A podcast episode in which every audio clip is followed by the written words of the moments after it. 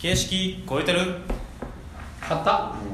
硬いですか？もちょっともう一回やる。う一回やります？じゃあ下げるわ321ちょうだい。三二一。形式超えてる？もう始めよう。このこうなると思った出たよ。うはい。この番組はですね世の中のあらゆることに対してひねくるまくすごいっるすよね。そんな番組になってます。はい。お願いしまお願いすします引き続きちょっと前回最後何言ったか全然。うん。おおっちゃんが。ああ自分のはい自分のあじゃあなんか思ってることがあるっていううん。まああんまりなんか設計の未来をうん。あの潰したくはないし現実を多少なりおっちゃんが知っててちょっと2つの大きな事件を自分たちはどう思うかなっていう聞い聞いた。うんお一つはえっと簡単に言うとちょっとショールーム建築のショールームに行くことがあってで僕はまあ材料取りに行ったりとかちょっと見に行ったりとかしただけなんだけど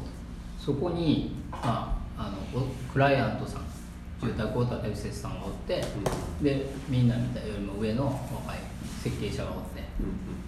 てでたくさんこうサンプルを見たりとか選んだりとかしててで、まあ、誰が決めてんのっていう状態になってるわけこれは昔からそうなん。やけど好みを言うけどでもより「いやそれは嫌ですわ」とか「まあもうそれは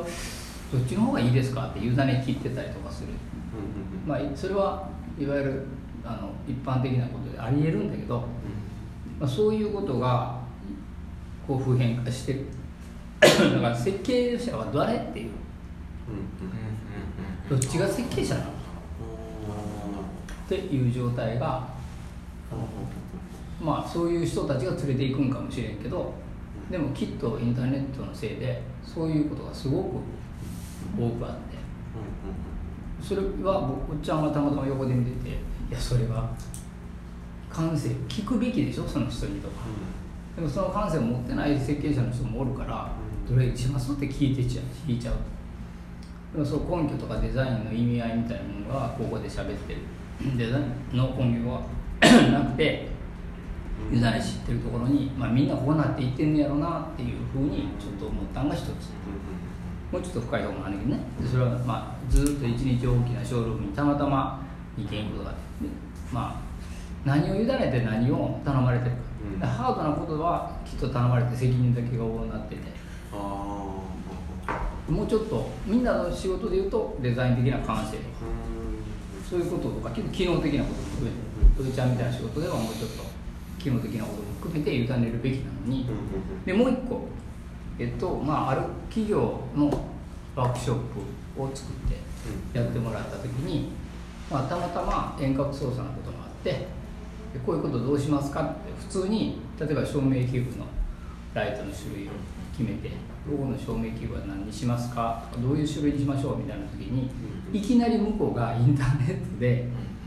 えールクスとかルーメンとかのデータで返ってくる。ここは何ルーメンにしてください。ここは何ルクスにしてくださいって返ってくる。で聞くところによるとインターネットでそういうのが検索できるから。いやいやそこまで言わんでもまずは手前でこういうことが欲しいんですっていうふうにしたらええのにものすごく詳細まで出てくる。これは20年前30年前にはありえへんかったことで、まあ、10年前でもありえへんかったことプロ化していく。なるほど。はいはいそれはきっとユージがこの回で言ってた道具さえ持ってたらみんなプロになるみたいな話とよく似ていてじゃあそれで設計者がハードなリスクだけを負って。そういう設計の未来みたいなものってまあおっちゃんの知り合いとかみたいになんかあるソフトで勝負できる人はいいけどそこを得なかったらみんなどうなっていくのっていうことをちょっと2つ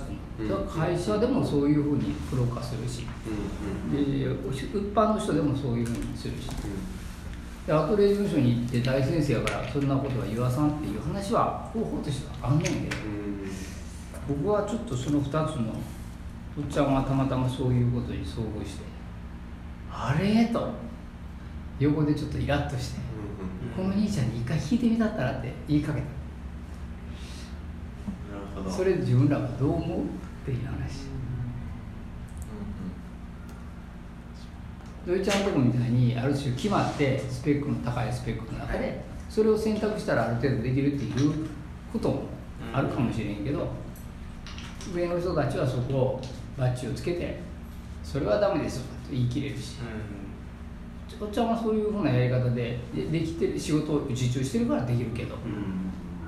でも9割そうじゃない。だから何が設計なのってデザイン以外のことも含めて設計なのとか。まあね建築の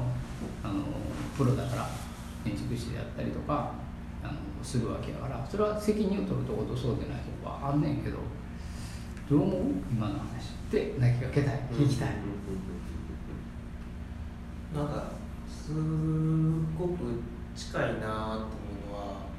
なんか3人でも何回か話してる例えば AI でロゴが勝手にできちゃうとか AI に勝手にグラフィックできちゃうとかっていう話となんかすごい近いのかなと思ってなんかさっきライティングの計画が勝手に持ってくるとかそのインテリアのイメージ決まっちゃうとかで先に答えが生まれる状況ってそれと一緒なのかなと思っていてその時になんかこうなんとなく思うのはそことガチで戦うのかなんかこうそれ使って別の何かを作るというか、この人たちにできないことをなんかやりにかかるのかとかちょっと思うんですけど。えっとどこで？それは答えとして。答えとして。リターンバックするときにリターンバックってで言うとそういうふうに聞いてどどこにそれを持っていくべく？あもう直接コミュニケーションの話ではないになるとすれば、うんうんそこに強気で返せるかどうかが一つプロあとしてのー。なんかそのクオリティなのかなとは思うんですけど。なんかもうちょっとこう可能性の話をする。たらそこは決まってくる分じゃあどこのところに楽を見つけるかみたいな、なんかそこのところになんか設計者個人の個性みたいなものがうん。なんか出たりするのかなとそうやね。それはだからさっき言った特化したスペシャルを持ってる人は大丈夫だけど、うん。あそうでない人は全部聞いて答えを編集するだけになる。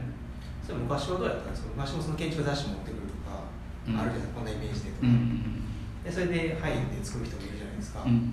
それと何が変わってるんですか？もうちょっとそれ例えばピンタレストとかインスタグラムとかをどんどん送られてきてはい。それが直接こういうものを作ってほしいっていうはい。あ全く距離が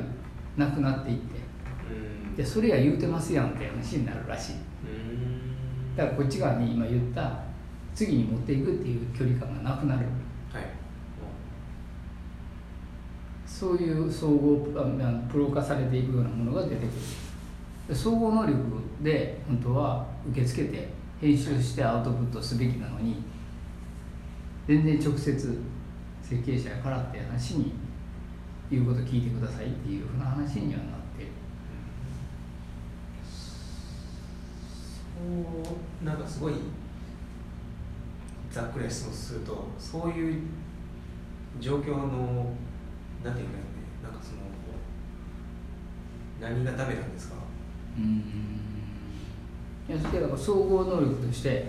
受け入れられていない。さっきのまあ前回で言うたらみんなが逆に言うと建築は総合的な魅力があるっていう話とよく似てて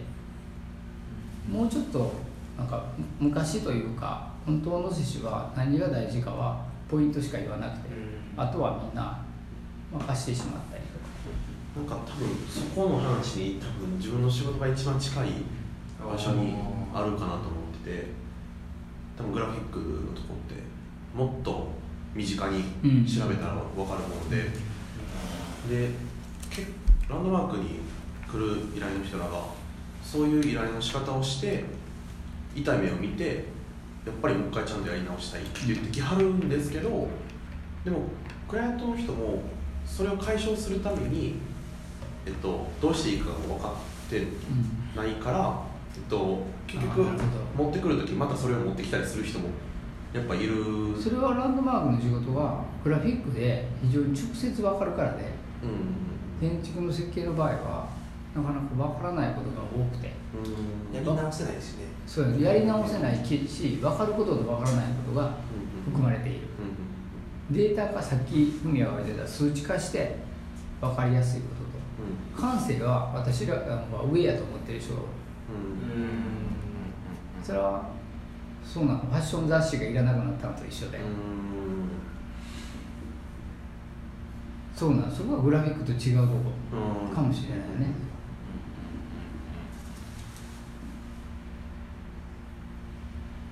設計っていう領域が建築の話だけではなくてプロダクトの設計って言ったらそうではなくなってくる感じはちょっとしてる。もうちょっとプロの意識でないと組めない。それは土井ちゃんに聞きたいところやっぱり会社の設計は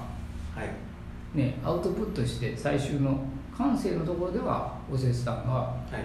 決めていくしあのビジュアルのところは決めていくけど、ん。絶対できへんところは会社が持ってるでしょ。はい。そうですね。それはプロダクトうん。それはなんかまあハウスあじゃあというところで次にちょっと行きましょうか、はい、この番組が良ければいいねとリツイートお願いします。また質問ボックスもお待ちしてます。次回お会いしましょう。ありがとうございました